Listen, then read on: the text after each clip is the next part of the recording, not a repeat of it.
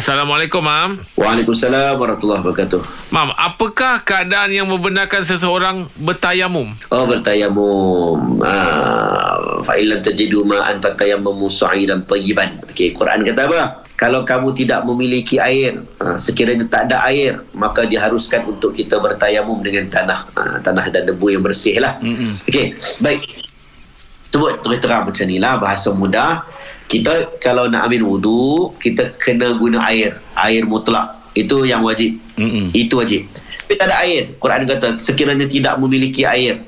Uh, falam tajidu ma'an fatayammamu maka boleh kita bertayamum bila dibenarkan tak ada air satu jadi ulama kata ada beberapa kaedah yang menunjukkan uh, walaupun dia dia ada air tapi air tak boleh sampai ke tempat badan pun dibenarkan untuk tayamum sebagai contoh orang yang luka-luka orang yang ada balutan. Ha, boleh faham tak? Mm. Ha, dia ada air. Tapi air tak boleh sampai. Itu kategori yang dibenarkan kita bertayamum. Jadi kalau kita dalam satu keadaan di tempat itu tak ada air. Setelah usaha pencarian dah berlaku dah cari cari cari tak ada dibenarkan kita tayamum.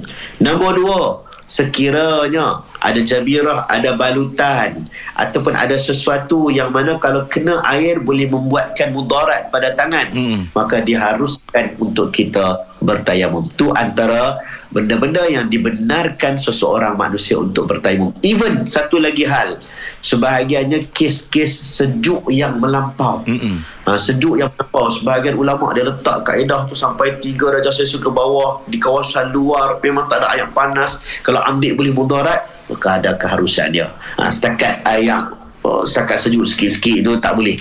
Ha, dia kalau betul-betul sejuk yang mudarat maka diharuskan. Wallahualam